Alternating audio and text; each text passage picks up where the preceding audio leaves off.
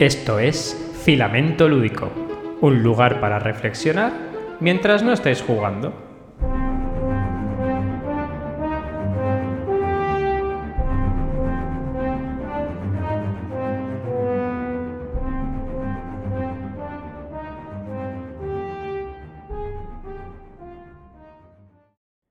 Muy buenas, Jordi, ¿cómo andamos? ¿Qué pasa, Pepe? Pues bien, bien. Madre mía. Yo digo, ya no volvemos a vernos nunca más. Esto fue bonito mientras duró.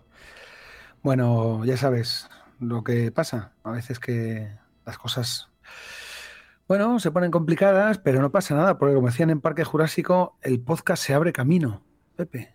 Y ha encontrado el hueco entre tu agenda y la mía para, para volver. Es que eres un tío, eres muy ocupado.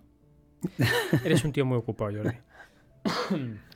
bueno, bienvenidas a todas y todos las personas que nos escucháis a un podcast más de Filamento Lúdico, un buen lugar para reflexionar mientras no estéis jugando. En el último podcast hablamos del castigo dentro de, de, los juegos y por suerte hubo muchos comentarios y os resultó de interés, lo cual, por supuesto, nos hace una grandísima ilusión. Uh -huh. ¿Quieres hacer algún comentario rápido sobre los comentarios, valga la redundancia? Bueno, pues nada, lo de siempre, agradecer a las personas que se ponen en contacto con nosotros a través del, de los comentarios de la plataforma iBox. Y bueno, pues a todos, a Pedrote, Pedro García, a Lobotic, Sectario, Oscar Recio, Ignacio Seijó, Iris Sancho y Eon Bon Sildur, que nada, todos consideran que el programa es muy interesante, hacen alguna reflexión acerca de pues eso, del castigo, de nombran algunos juegos también, sobre todo en el tema, el juegos de rol, que es tu especialidad. Y nada, eso muy instructivo y nada, nos animan a seguir así, así que esperamos que este capítulo es una especie de continuación o complemento al anterior, así que esperemos que les guste tanto como, como el pasado. Cabe decir que vamos a hacer una pequeña innovación en el podcast.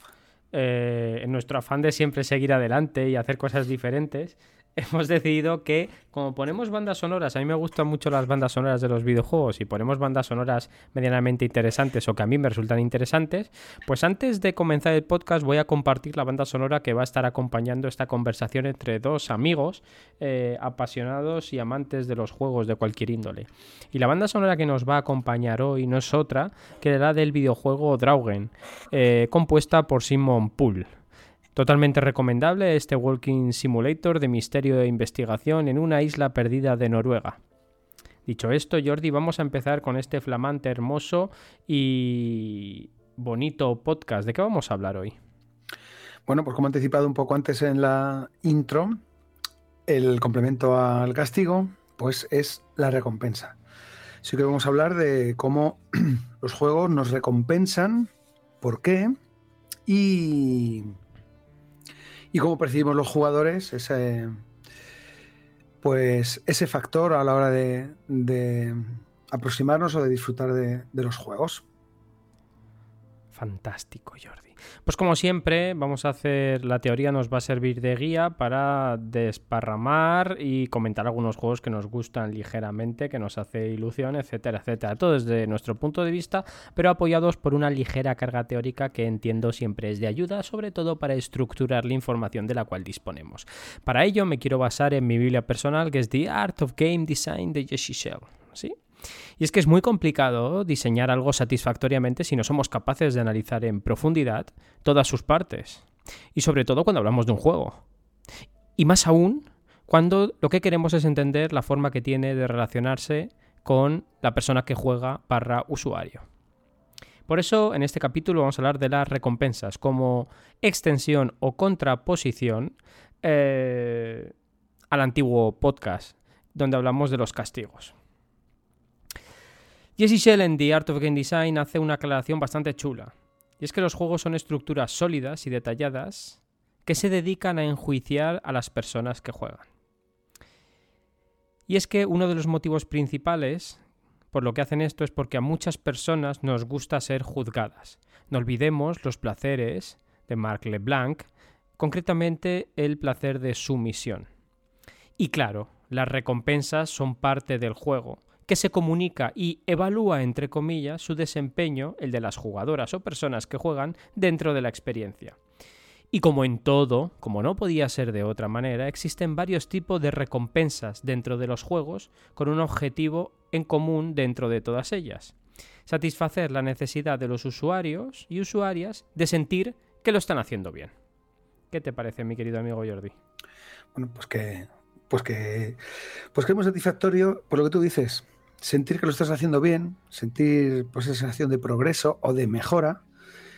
Y, y bueno, esa especie de autoevaluación, bueno, ya veremos las recompensas, pero bueno, si nos fijamos tal vez en la más evidente o tal vez la más extendida, que puede ser por la de conseguir puntos, porque es muy explícita, bueno, pues eso, ver que tú mismo te autoevalúas dependiendo de las posiciones, o sea, de las puntuaciones que obtengas, o incluso también comparándote con otros, ¿no? Otros jugadores comparando puntuaciones.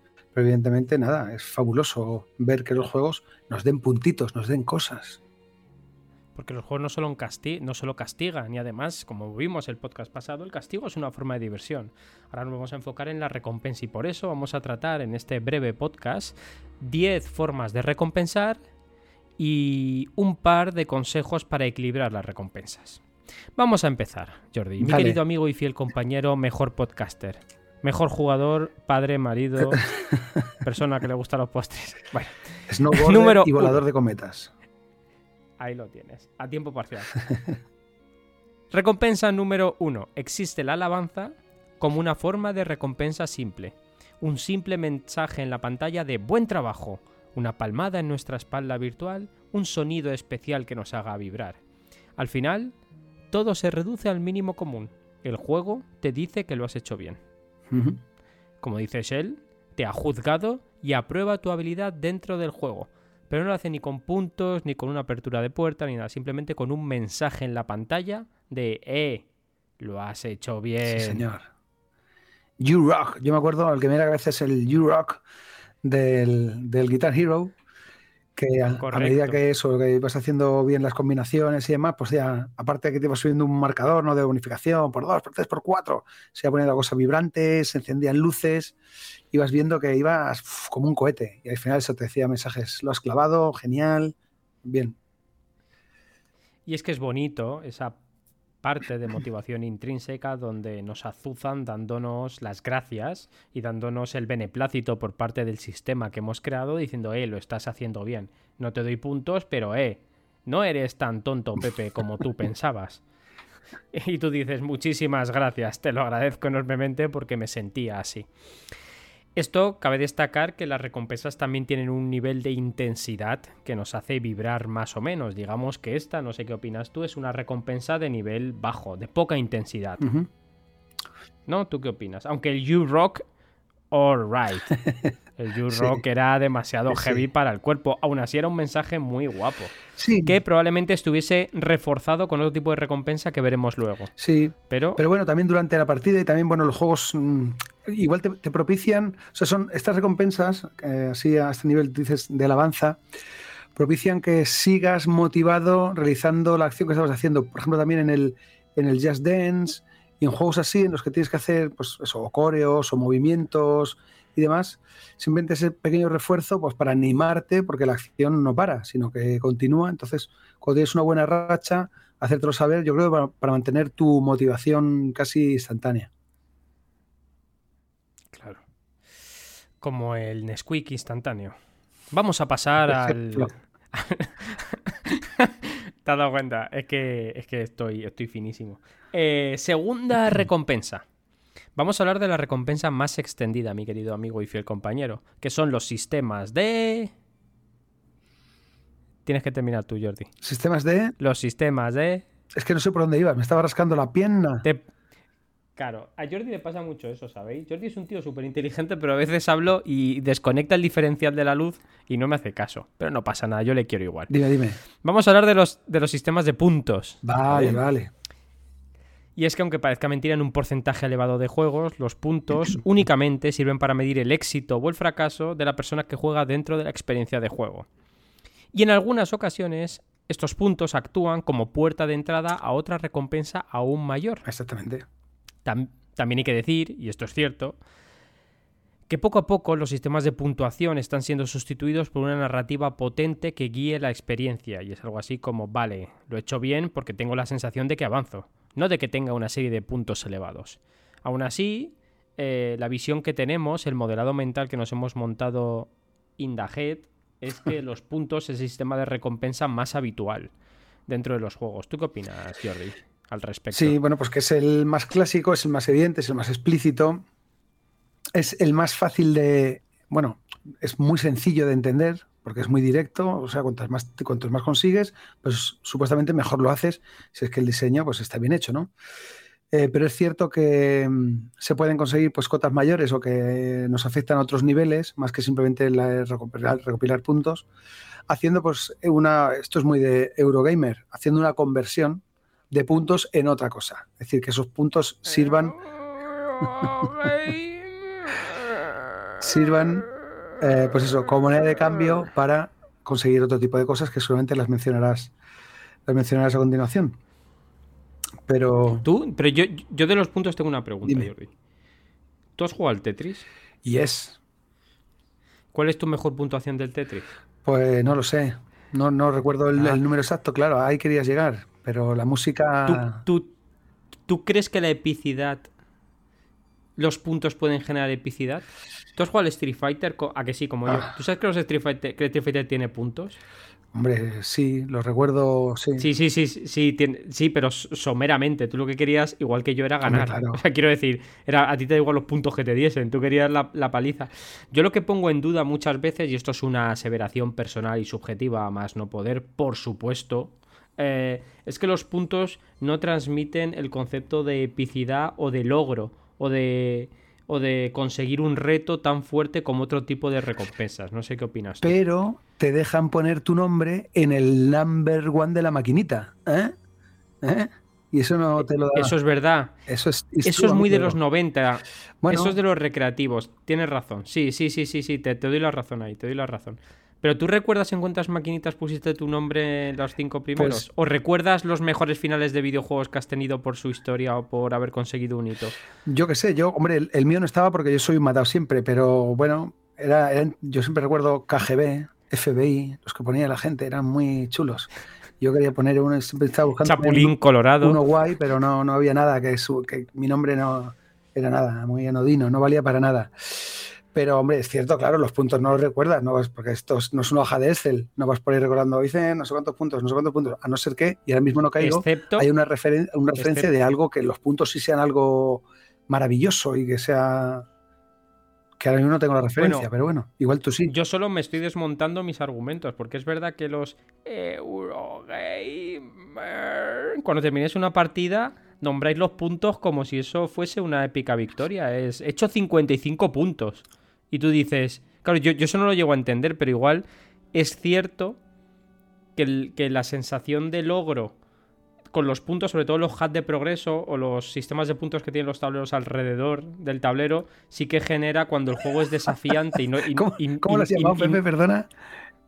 El, el, track de puntos, este, ah, el, de progreso, el, sistema de, el track de puntos que hay alrededor. si, no es, si, no es un juego del, del, del este, eh, que haces 5.000 trillones de puntos y te digo los puntos que hagas. Si es un juego de estos que son duros de asimilar y como mucho haces 15 puntos, llegar a 20 igual sí que es un logro.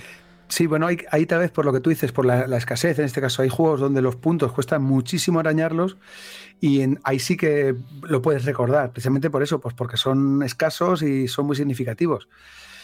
Em, pero no, evidentemente, y bueno, tampoco hay tanta, vamos, al menos así lo concibo yo, que tampoco hay tanta importancia por saber cuántos puntos has hecho. Simplemente, una cuando juegas contra otros, pues ya está, hay un ganador. Y si está muy, es muy disputado, pues sí, pero no te quedas con la puntuación exacta, sino con el, intervalo. Es decir, he ganado por uno, o los, los cuatro que jugamos hemos quedado en una horquilla de cinco puntos, como diciendo que la partida ha estado apretada, ha, estado, ha habido competición dura, pero no, no necesariamente un número exacto de puntos, un número concreto de puntos. Así me gusta, Jordi, dándome la razón en ese aspecto. Aunque yo mismo me desmonte mis argumentos, tú luego me das la razón. Los puntos, moraleja. Los puntos no valen para nada. Bueno, eso es lo que tú piensas. que no, que bro. Es broma, es broma. Que yo sé que tú te gustan los puntos. No, pero, yo te respeto. Pero que a mí me gusta todo, que yo no soy un loco de los puntos. Que a mí me gustan, si me dan puntos, puntos. Si me dan un capítulo nuevo, un capítulo nuevo. Que me dan una, una armadura especial, pues una armadura especial. Ya llegaremos a eso. Sí, sí, sí. Pero vamos a pasar al number 3. Número 3, 3, 3, 3. Juego continuado. En juegos donde aparece un elemento de, por ejemplo, de health points, de puntos de vida, una de las recompensas más preciadas cuando avanzas lo suficiente es que puedas añadir más puntos de vida. También tenemos la gestión y añadido de tiempo en nuestras partidas. Una contrarreloj donde como recompensa añadimos tiempo que nos permite continuar jugando en un espacio de tiempo mayor, valga redundancia, es una satisfacción enorme. Con lo cual la recompensa es recibir una serie de ítems o de características o de elementos de juego que nos permita prolongar nuestra vida útil como jugador o jugadora dentro del propio juego. A mí esto yo creo que esto mola mucho. No sé qué opinas. No, es fabuloso. El hecho de que, que, que voy justico dame más tiempo y le das la vuelta. Es un juego de mesa también se lleva mucho, ¿no? La recompensa está de tener el reloj de arena y darle la vuelta justo. Eh, ¿En qué juego es que detesto? Hay un juego que detesto muchísimo que es colaborativo, porque no se puede, además no se puede hablar, uno maneja arriba, otro abajo. Sí, sí que sabes cuál es. ¿Cómo que uno maneja eh, arriba y otro abajo? Que sí, tío, que sois, sois como aventureros en un centro comercial. De, parece muy el mago, el bárbaro, no sé qué, y uno solo puede ir para arriba, otro solo ah, puede ir no, para pero no maneja relojes de arena. No, no maneja no, sí, sí que maneja creo que hablas del Magic Maze. El Magic Maze, correcto. Pero no, no, tú. Sí que maneja relojes de arena. No, tú tienes un. no, tú, hay unos peones que solamente puedes mover. En, tú tienes un, movimiento asociado. Entonces tú. Sí, sí, pero, pero, pero que lo tienes que hacer en un tiempo determinado. No, no, y una de las características. No, vamos, creo, creo recordar que no. De hecho, lo interesante de ese juego es que no hay tiempo, pero los demás jugadores te pueden apremiar dando con. hay una. Hay un sí, sí, sí, pero, venga. Escucha, escúchame, que sí que hay tiempo. Que una de las características es subirte a un token. Tienes razón, sí, porque se puede y, tumbar. Y le das la vuelta y, le das la vuelta. No, tú lo tumbas cuando haces un, logro. Y lo tumbas para reposar. es una recompensa. Es decir, podéis hablar. Sí, sí, para planear. Y cuando le das la vuelta, alcanzas un token y le das la vuelta al reloj. Tienes razón. Que te digo que, que no me gusta el juego porque no puedo hablar. Y yo, un juego donde no puedo hablar, me parece que están coartando la única habilidad especial que tengo como ser humano, que es hablar mucho. Dicho esto, creo que el Magic Maze es una característica guay que tiene el hecho de voltear relojes, que entiendo que hay más juegos de, tiempo que te lo dan, ¿no? El, juego continuado. No sé qué opinas tú. Sí, yo estoy intentando, no, no me acuerdo del nombre, pero sí que hay varios que, que, que precisamente es, es el casi una, bueno, hay varios en los que es una mecánica principal, que es eso, ir consiguiendo eh, extra time. Bueno, sí, me, viene a la cabeza uno de, en los coches, eh, juegos de carreras. Ah, bueno, por ejemplo, en el Outrun, pues eso, tenías que tenías un tiempo y cuando pasabas de al, siguiente escenario, al siguiente nivel, Team se reseteaba y volvías a ganar tiempo para, seguir corriendo. De hecho, era una pena, pues te agotaba el tiempo y te quedabas tirado ahí en la, en la cuneta. Y además que el Outrun es un juego, joder, es bastante moderno, ¿no? Mucha gente es un juego bastante modernillo, la gente lo va a conocer a tope. Ah, bueno, que no sea moderno no quiere decir, es un, es un, es un juego eterno, Pepe. Es eterno, es eterno. No, pero, pero tienes razón que los juegos de conducción lo hacen mucho, ¿no? Cuando pasas por los tracks en. Lo tienes que hacer en no sé cuánto y te van dando tiempo. Eso, gracias, Jordi. Checkpoint, check, check, checkpoint. Que te hace el sonidito. Claro, y lo que quieres es seguir jugando. Pues sea, quieres pasar a la siguiente fase, pero ¿por qué? Pues porque se te regenera el tiempo y puedes seguir ahí dándole al turbo. Tan, tan, Fantástico. Es que no puedo, no puedo evitarlo. Pues has dicho el Tetris y tenía en la cabecita. Ahora, has hablado del vamos, a hablar, o he nombrado el Outrun y se me ha venido a la, cabeza la sintonía, sintonizando la radio antes de pisar el acelerador para empezar la partida y siempre ponía la misma, que me, y es la que está sonando en mi cabeza. Ah, muy bien. Sí. Oye, pues nunca dejes de soñar. Vamos a seguir. Dale, dale. Recompensa número 4. Puertas de acceso. Y es que la exploración muchas veces está directamente vinculada a nuestra necesidad imperiosa de ser juzgados positivamente por el sistema de juego. Si eliminamos puntos, vidas, tiempos, la apertura hacia nuevos niveles, tramas, zonas o partes del juego es una maravillosa forma de seguir enganchando a las personas que juegan por medio de una recompensa bien elaborada. En cada momento que se obtiene el acceso a un nuevo nivel o se gana una llave que abre una puerta, se están obteniendo recompensas de puertas de acceso Esto también se podría aportar de una manera clara y evidente a los juegos de mesa Legacy, donde cada vez que llegamos a un punto determinado tenemos que abrir un sobre a forma de recompensa para continuar la experiencia. ¿Qué opinas de esta recompensa, mi querido compañero? Pues que, bueno, para, para las personas curiosas y como puedo ser yo, y bueno, que les gusta mucho explorar, descubrir cosas nuevas y, que le estimula mucho, pues eso, el, saber que hay algo que tienes que conseguir porque te va a permitir acceder a, cosas diferentes, pues no sé, es muy, es muy motivadora y te da muchas ganitas de jugar. A mí, por ejemplo, en los juegos, bueno, los juegos de mesa, los juegos de así me gustan y en los videojuegos, pues también. Todos los que supone explorar, eh, llegar a nuevas zonas, quitar niebla de, guerra y descubrir cosas nuevas, a mí me, chifla. Me parece, vamos, una de las cosas que más me recompensan de descubrir cosas nuevas. más que, los puntos, Pepe, más que los puntos. Hombre, ¿dónde va a parar? Pero si tú eres un, si tú eres un narrativista de libro, lo que pasa es que estás encadenado por las cadenas de, ovejas. Pero las ovejas te dejarán libre. Las ovejas y los recursos. Yo creo que cuando, cuando te desencadenes serás Jordi desencadenado uh. y contarás grandes historias alrededor de una hoguera. Porque tú tienes tienes, tienes corazón de, de cuentacuentos, pero tienes cuerpo de Eurogamer. no tiene sentido ninguno, lo acabo de decir, pero me lo paso muy bien yo solo. Dicho esto, yo hay un juego que, recomiendo mucho porque creo que es una, experiencia súper satisfactoria para, para, niñas y niños, pequeñajos o no tan pequeñajos, que tiene mucho que ver con esto, que es el primer juego Legacy que suelen jugar, que es el... Pues mira, me acordaba, pero se me ha olvidado. El Zombie Kids Evolution, creo que es. Que está muy guay, es de los primeros juegos que yo vi para, para peques que tenía el sistema de sobres, que ibas abriendo cartitas y tal, y daba un puntito que incluso ellos mismos, esa, esa afán de exploración, se potenciaba enormemente como, wow, estoy abriendo un sobre, qué guay que me va a decir algo diferente, ¿no? Y creo que eso se ha, se ha transportado de una manera más o menos efectiva diferentes diseños, como My City, eh, en este caso de forma positiva, hemos conseguido, no se llama My City, ¿verdad? El inicia. este de... el, de, el, el los setas. El, de los setillas, un juego de los setas que puede ser perfectamente mediocre e insulso, convertir una experiencia que te haga querer abrir otro sobre para ver qué cambio de reglas, qué cambio de reglas, qué cambio de reglas, qué cambio de reglas, y sea una experiencia totalmente satisfactoria y súper agradable de jugar. Pero después hay otros que yo creo que cojea, ¿no? En mi mente y en mi memoria está esa punzada que nos unió y fermentó nuestra amistad, que es la mierda juego que es el Cuidado, cuidado, cuidado.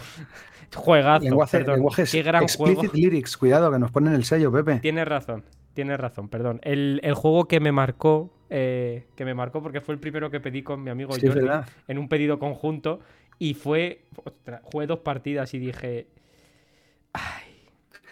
Bueno, Pepe. no, se puede, aceptar siempre. Ay. No, no, que no, pero si eso fermentó nuestra amistad, eso es súper importante, porque nuestra amistad está fermentada en el, en el, en el barro de, de, un fallo legacy. Dicho esto, vamos con el siguiente, que tiene mucho que ver con el primer ejemplo que has puesto, que es la estética y el espectáculo. Number 5, número 5. Y es que nos encanta disfrutar de las cosas bonitas e impactantes. Y aquí entra con paso firme la ambientación y el espectáculo que creamos. Muchas veces nuestros juegos reproducirán músicas, vídeos o imágenes que evoquen diferentes situaciones. Es cierto, como bien dice Jesse Shell, que este tipo de recompensas no satisfarán totalmente a las personas que juegan, o al menos en su globalidad, pero combinadas de una manera coherente y efectiva con otro tipo de recompensas menores, podrán conseguir situaciones dignas de recuerdo. Yo creo que el, que el, que el rock que has puesto tú antes es una combinación de un mensaje guay, de un mensaje de lo estás haciendo bien, combinado con esta música y espectáculo para los sentidos. No sé qué opinas tú. Pues que muchas veces, según decías eso, se me venía a la cabeza y no sé, eh, ah, no recuerdo por qué motivo hablamos del, Fatality. No sé si en el, episodio anterior o en algún otro. Fatality. Claro. Pues, pues había dos formas. Uno como mm, mensaje que lo estás haciendo mal y otra cosa era como, como forma de ah, de avergonzar, claro, sí, sí, sí. De, avergonzar, es la forma de avergonzar que tenía el juego de decirte, no, no, no solo vas a perder, sino que además vas a sufrir esa Sí, sí, era en ese sentido. Es que se me venía, hoy yo no sé por qué, estoy pensando en, digital, tío, estoy pensando en videojuegos, cada vez que cuentas algo, había un juego que, mm, ahora mismo no recuerdo el nombre, pero que la estética era chulísima porque era completamente en blanco y negro era como una especie de cel, de, de cel shading. Ah, no recuerdo el nombre, tío. Y era todo el juego en blanco y negro. Y lo único que tenía eran manchas de sangre, el rojo, que entonces a nivel visual era muy impactante. Y lo único que te daban, te daban, te, bonificaban y te daban, eh, conseguías puntuaciones más altas.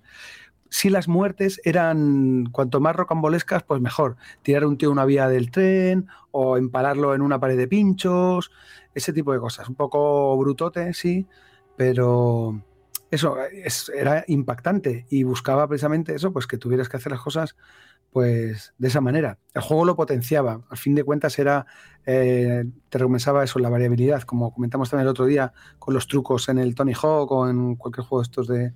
de sí, pero tiene mucho que ver. ¿Tú te acuerdas, Jordi? ¿Tú te acuerdas ese juego del noventa y pico? que, iba de conducir un coche y atropellar. Uh, el Carmagedón, Carmagedón. El Carmagedón. ¡Ay, cómo lo pasamos! no, pero es verdad, eh, el Carmagedón fomentaba mucho eso con músicas. Me acuerdo que ibas atropellando 2, 3, 4, 5, 6 y empezabas a hacer combos y saltaba música de la radio del coche, como que te. rock y esos tipos de músicas eléctricas, como que te llevaban. Joder, me acuerdo cuando salió la movida que hubo con ese videojuego de atropellar a gente. Pero bueno. El de Blob Dicho Eso yo no, sé dónde, no sé si lo iba a comentar en algún sitio, lo dije la semana pasada también, no lo sé, tío. El de Blob es un, también un videojuego que tenías que ir pintando una ciudad, es básicamente una especie de, bueno, una especie de, como de, bola de goma, ¿no? Un, personaje así muy elástico, y te empapabas en pintura y tenías luego que pasar por paredes. Y era muy chulo porque a medida que lo ibas pintando todo, cuanto mejor lo hacías y más encadenabas esa pintura sin quedarte seco, sin que los enemigos te golpearan y lo la pintura, se iba incorporando, eh, era primero una, base, bueno, muy simplona, con un ritmo muy sencillote, y se iban incorporando pistas de instrumentos, eh, una guitarra funky, un bajo, unos metales, y, entonces cuando ibas, eh, cuando ibas encadenando todo bien, ibas progresando mucho, iba sonando una, una música super funky, y era, bueno, ibas a todo trapo por ahí, era muy chulo. Pero vamos, es, que esto, yo no sé si es un déjà vu o qué. Esto lo he comentado también, no sé si en el podcast, hablando con alguien, no lo sé. Pero se me están viniendo también ejemplos de la, vez pasada, pero estamos hablando de lo contrario, precisamente. Entonces, no sé, Pepe. Claro, porque en todos los juegos existe el castigo y también existe la recompensa. Y hay que equilibrarlos, por supuesto, porque todos los juegos tienen castigos y recompensas. De hecho, el Fatality puede ser haber un castigo para la persona que pierde y una recompensa para la persona que gana. Bueno, bueno. Bueno, pues ya está, Pepe. Vamos Perdona con la, discreción. Continúe, por favor. Continúe, señor fiscal. Número 6. Expresión.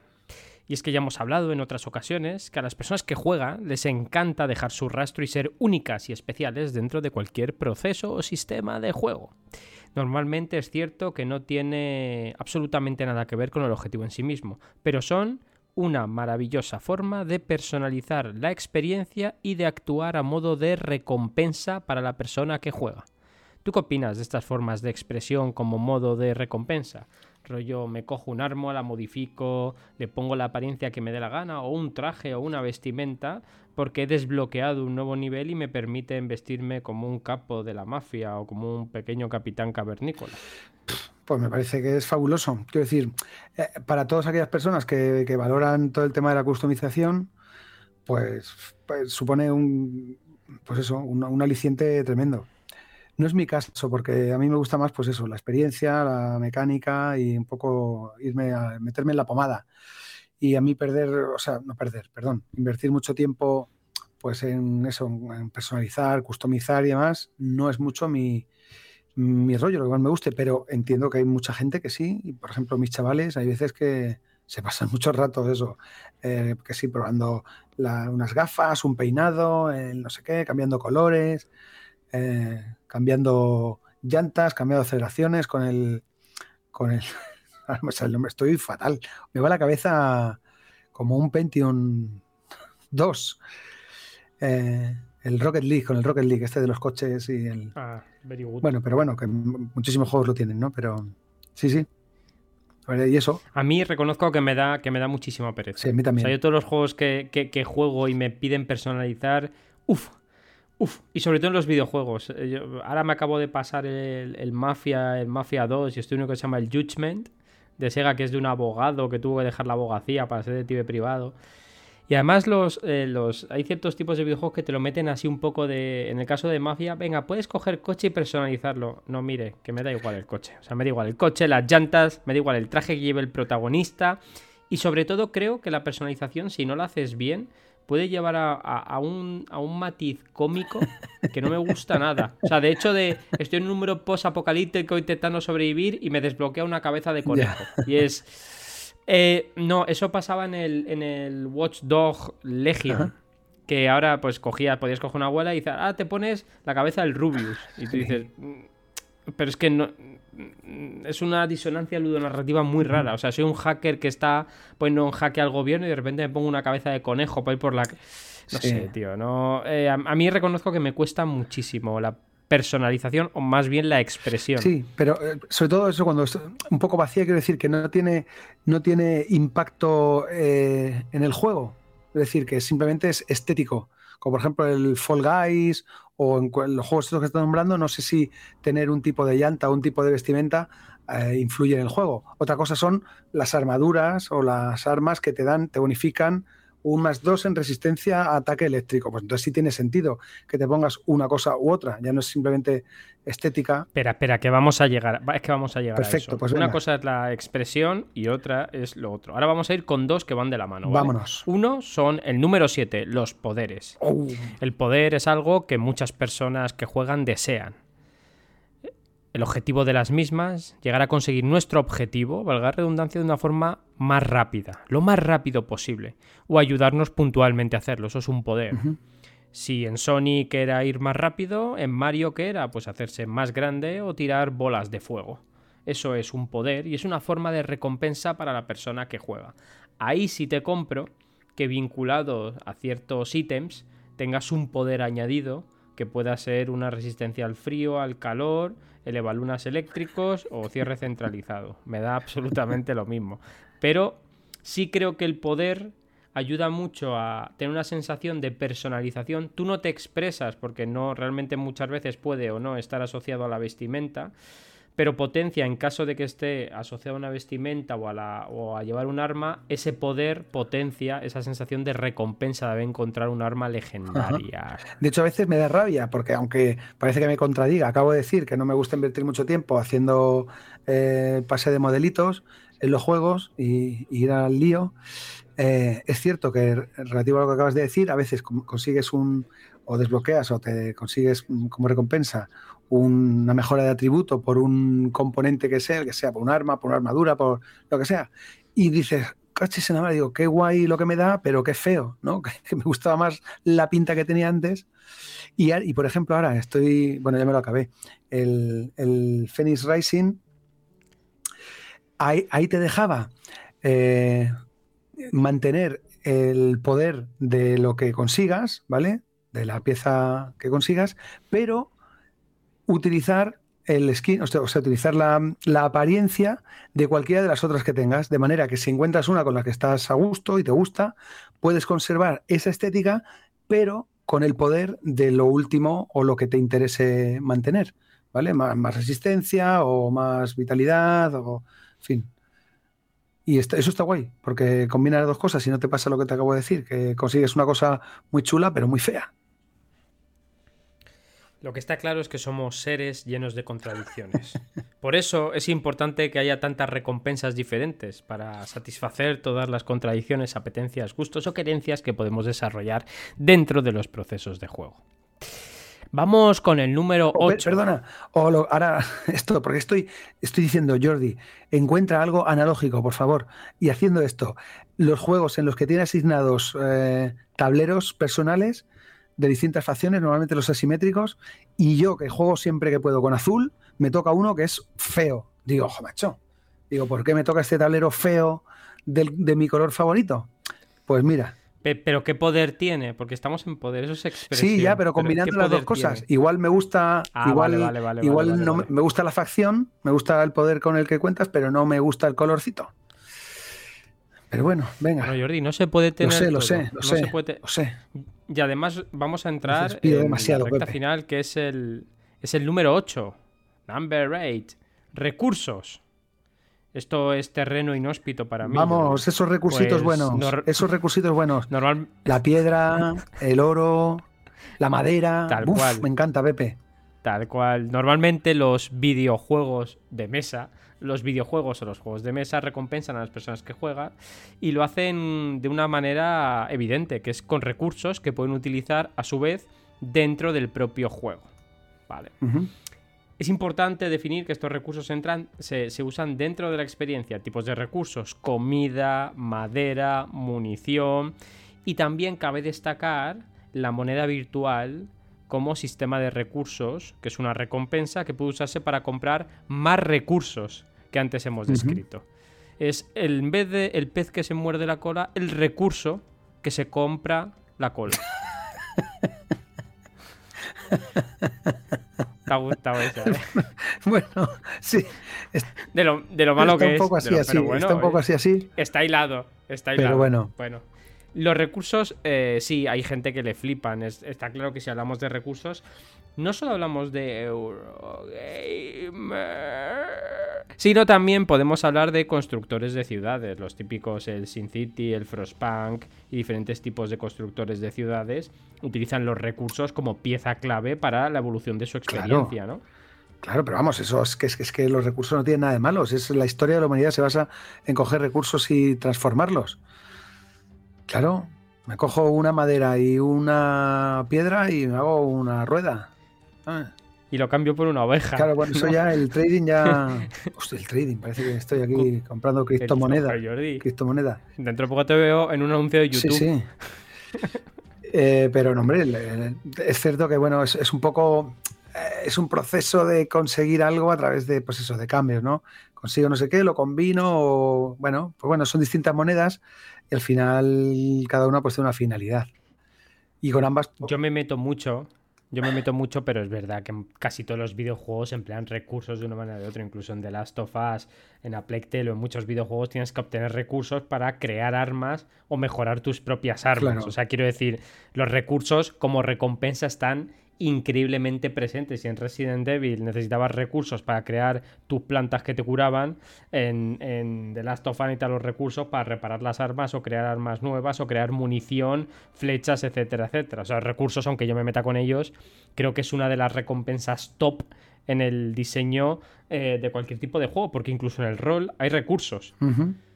O sea, existen recursos que son los puntos de ímpetu, los puntos fate, los puntos de lo que sea, pues son recursos que tú gastas de una manera temática, pero no deja de ser un recurso abstracto que tú dispones para poder emplearlo en la ficción, que es lo mismo que hace un videojuego, que es lo mismo que hace un juego de mesa. Tú utilizas ese recurso con más o menos temática, eso sí es verdad, eh, y lo empleas en la ficción, que es dentro del propio juego lo que te quiere transmitir la historia.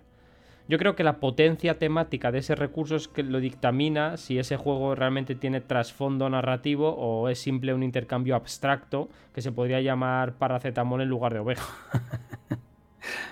Sí, ¿No? sí. ¿Tú qué opinas? Sí, bueno, hay veces que sí, que tienen, que tiene mucho sentido lo que dices, pero es un poco lo que buscas, sí, eh, pues eso, la coherencia y un poco la carga temática, o hay veces que no la tiene tanta y dices, bueno, pero ¿a qué estoy cogiendo esto? Y luego lo convierto en esto otro. Y muchas veces caemos en, en poco, lo que tú- y ahí sí te doy la razón, que hay algunos diseños que tienen eso de manera exacerbada y sin ningún sentido, y es simplemente una sobrecomplicación de tener que que hacer un intercambio muy, muy cansino de, de esto en otro, de esto en otro, de esto, de esto. Que si, bueno, que si el, proceso es lógico y está bien integrado, pues tiene sentido. Por ejemplo, una agrícola que tengas tú que conseguir la semilla y luego eh, cultivar el campo, arar y pues, ya está, sembrar, recoger lo que, lo que siembras y demás, pues tiene cierto sentido temático y un, un- y una lógica pero hay muchas otras veces que no. Y eso, la verdad es que, vamos, yo creo que los jugadores relativamente experimentados lo penalizan. Cuando ven que está puesto por poner y que es simplemente un artificio, eh, no es bien acogido. Así que cuidado con los recursos, ¿eh? Gestionémoslos bien. A veces una camiseta. Gestionemos los recursos, dijo un Eurogamer. Claro, nada de, nada de cambio O- climático, ni. No, no, no, no, ¿qué diablos? No, no, en los juegos de mesa, me refiero a los juegos de mesa. No, sí, sí. A tope, a tope. Bueno, estamos entrando en la recta final y vamos con la número 9, que es algo que también hablamos y creo que te corté y te dije, espera Jordi, en el próximo programa, que vamos a hablar de los chalecos salvavidas, de las life jackets. Vamos.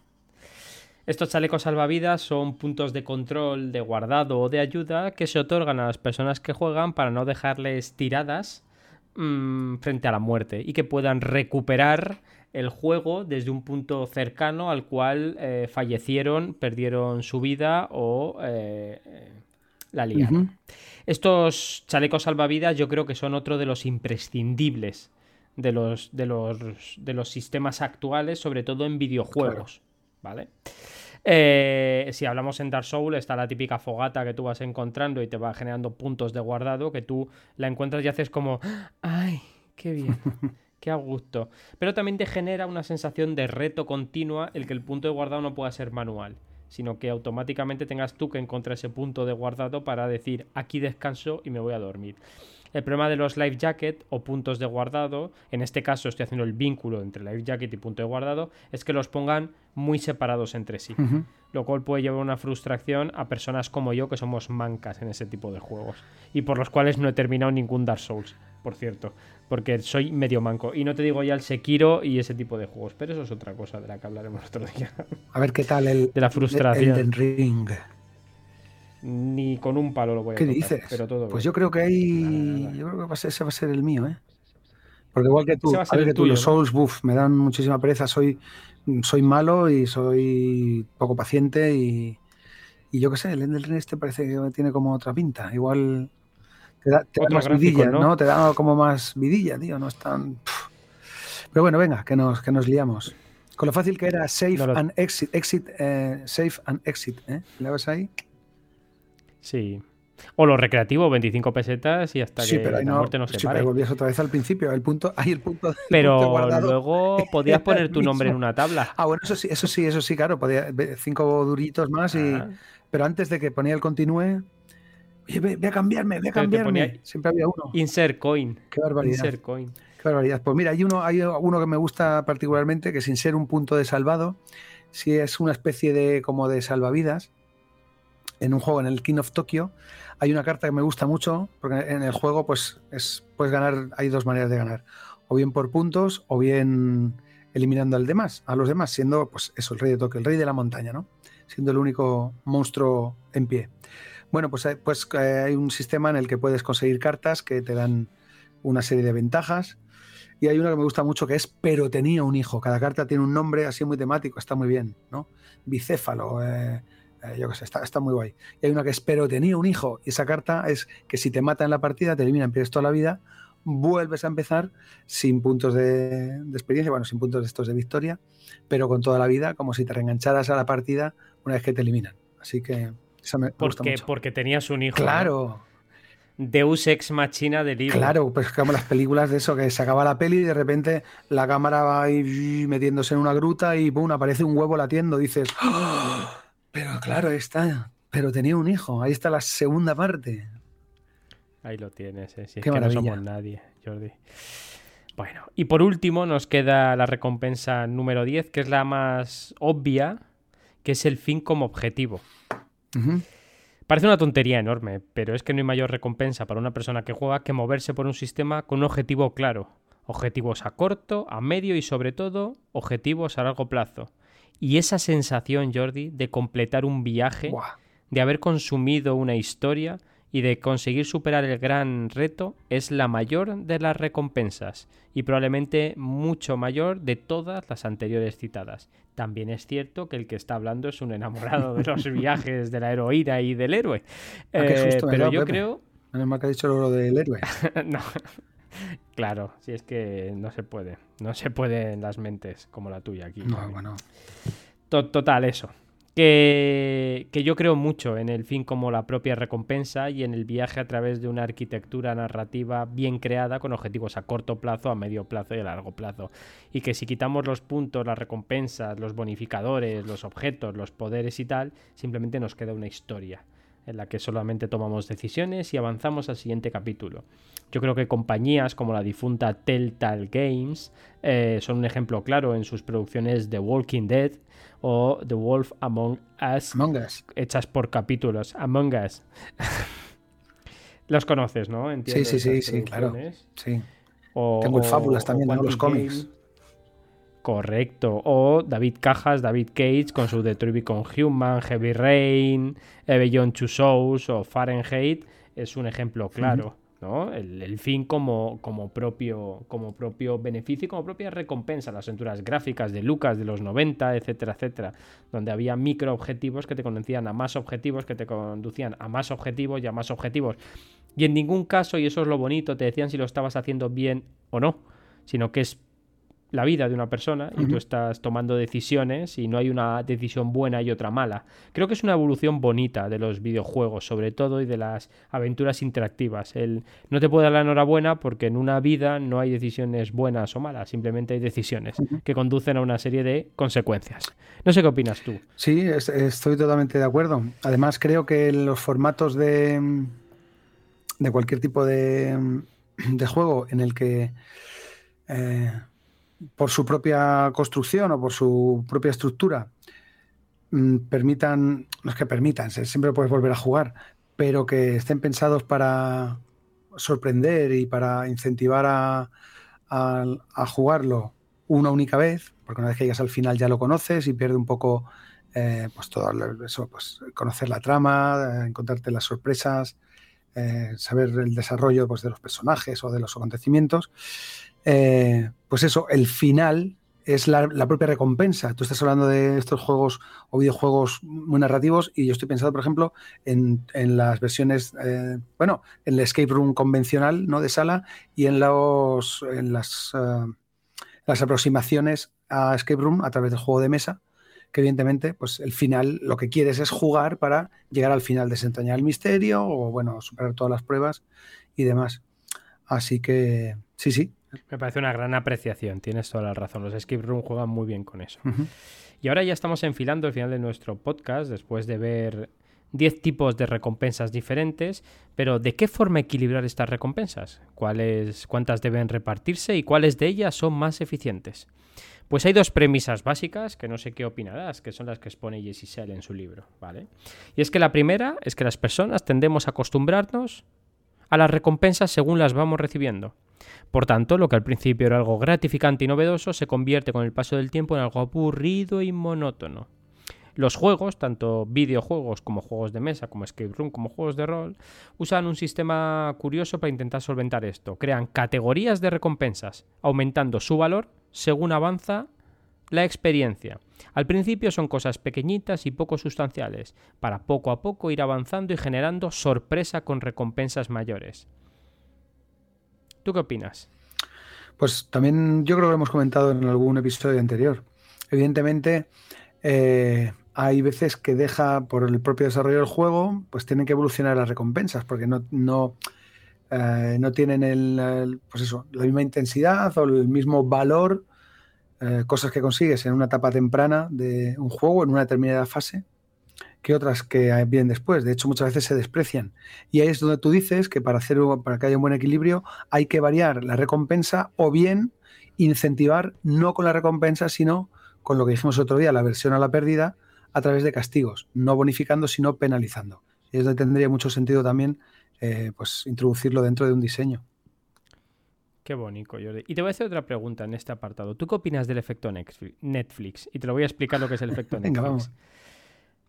¿Quieres recompensas? Tú imagínate que estás jugando un juego y te empiezas a jugar y dices, ¿quieres recompensas? Pues aquí las tienes todas. Y de inicio te da absolutamente todas las recompensas que puedes ganar en el juego en función de una serie de puntos que vayas adquiriendo. ¿Tú crees que se pierde la fortaleza de la recompensa cuando te dicen aquí tienes todas cual serie de televisión que te dice aquí tienes todos los capítulos, consúmelos como quieras, mejor si lo haces en orden porque es la forma evidente de hacerlo, porque si no te vas a enterar y tienes que seguir una secuenciación, pero aquí los tienes todos. ¿O prefieres ir a encontrártelo cada día, como cuando veíamos mm, televisión española, o hay plataformas, hay plataformas que aún mantienen ese tipo de contenido. Las series te van colgando episodios cada X tiempo, ¿no? Pero es el efecto, yo le he llamado, le he bautizado porque a mí me gusta bautizar las cosas como el efecto Netflix. ¿Qué opinas de eso? Yo qué sé, pues a mí es que a mí es que me gusta todo. Yo estoy como, yo qué sé, como un perrillo ahí que ve un montón de cosas, me pongo, me pongo a mirar todo, luego no hago nada, intento estar a todo y así me, así me luce el pelo. Que no avanzo, no avanzo, me quedo en una posición ahí de disfrute contemplativo y me, pues eso, pues como cuando hacía zapping, me pongo a ver, tengo la lista esta, añadir a la lista, añadir a la lista, añadir a la lista en Netflix.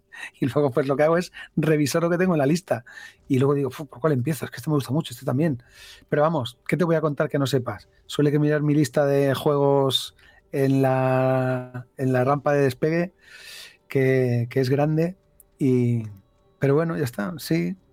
Yo creo que es eso. Eh, pasa eso. Si te los dan todas, pues muchas veces puede ser anti. O sea, anticontraproducente. No anticontraproducente, sino contraproducente. Anti no, no, Has hecho la mega palabra combinada. Anticontraproducente. Claro, que es como una doble negación, con lo cual es positivo. Pero sí, podría ser, podría ser. Pero bueno, aquí yo creo que sí, bueno, evidentemente somos dos personas diferentes, eh, diferimos en muchos aspectos, pero en uno, en uno clave es este, nuestra manera de la apreciación de un poco de, de cómo afrontar las cosas y cómo disfrutarlas. Eso, pues sí, pues yo siempre lo digo, que yo soy Netflix y tú eres filming. Eh, son los perfiles. Yo soy Tú eres filming 100%, claro. a tope, a tope de gama. Yo soy, yo soy la, novedad y tú eres el, el, rejugar. Sí, puede ser. Sí, es más que. Sí, sí, sí. Vamos a la segunda parte. ya hemos visto la primera. Las personas tenemos acostumbrarnos eh, según las recompensas van apareciendo. Por tanto, deben segmentarse, fragmentarse y categorizarse. Pero la segunda, Shell habla de la, de la variabilidad como base del progreso. Una magnífica manera de hacer que las personas no se acostumbren a recibir recompensas es introducir aleatoriedad. Es decir, si cada vez que matas a un monstruo ganas 10 puntos, al final será aburrido, porque sabes que por cada monstruo que mates vas a ganar 10 puntos. Pero si introducimos probabilidades y hacemos que algunos den 0, otros 10, otros 20, otros 30 y unos pocos 100, haremos que la gente está motivada para encontrar ese monstruo legendario de 100. Esto es un ejemplo claro, ultra, mega, hiper simple y tiene mucho que ver con la sorpresa de lo inesperado, la recompensa de lo inesperado. En narrativa, en recompensas y en muchos aspectos de los juegos.